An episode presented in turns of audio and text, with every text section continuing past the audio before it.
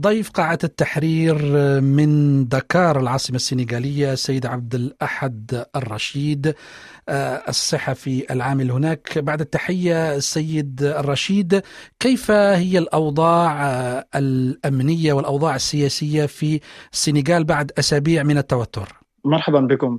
آه، السنغال ممكن أن نقول بأن هذه التوتر التوترات السياسية آه، وضعتها في طريق مسدود والآن ينعقد حوار سياسي لحل هذه التوترات السياسية التي أوصلت السنغال إلى طريق آه، مسدود. كما قال رئيس الجمهورية أمس عندما كان يرأس الجلسة الافتتاحية للحوار قال بأن السنغال تمر بمرحلة سياسية غير مسبوقة وعلى الجميع الجلوس إلى مائلة الحوار.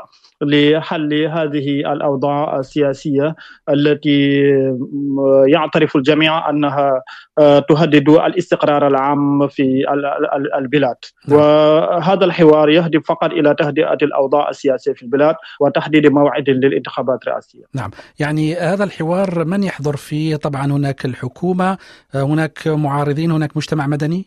للأسف يعني المعارضة آه، أعلنت أنها تقاطع الحوار السياسي ولا ولا ولا تشارك فيها، فمثلا ممكن أن نقول 17 من المترشحين 19 لم يشاركوا في في الحوار السياسي الذي دعا إليه رئيس الجمهورية. وبالتالي ممكن أن نقول بأن اثنان من المترشحين في الانتخابات الرئاسية شاركا في الحوار السياسي. وهناك أيضا حركات ومنظمات من المجتمع المدني شاركت في الحوار ولكن أغلب المنظمات المدنية واكبر المنظمات المدنية هنا في السنغال وأكثر نشاطا لم تشارك في الحوار السياسي وقالت بأن الحوار السياسي غير جاد وغير مفيد لأن رئيس الجمهورية هو المسؤول عن تحديد موعد للانتخابات الرئاسية وهذا لا يحتاج إلى الدعوة إلى الحوار. نعم. يعني هم ينتظرون إعلان موعد للانتخابات الرئاسية آه، خلال هذا الحوار.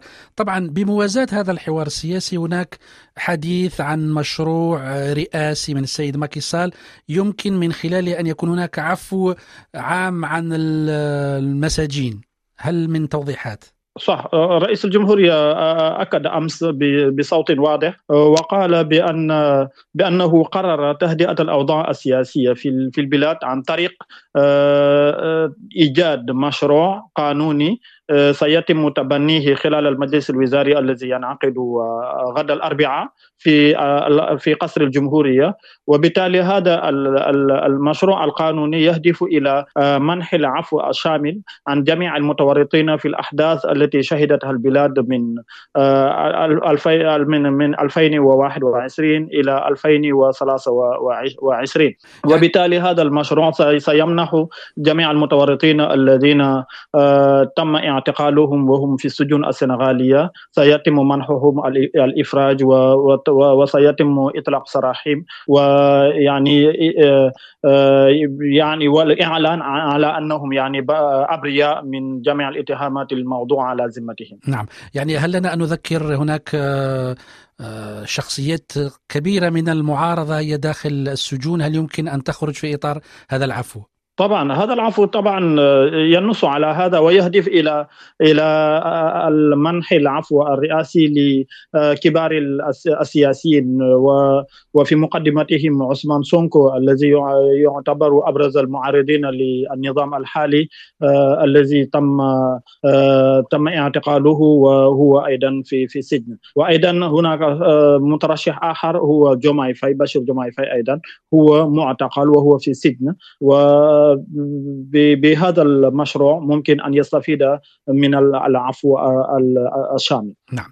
سيد عبد الأحد الرشيد صحفي السنغالي كنت معنا من دكار شكرا جزيلا لكم.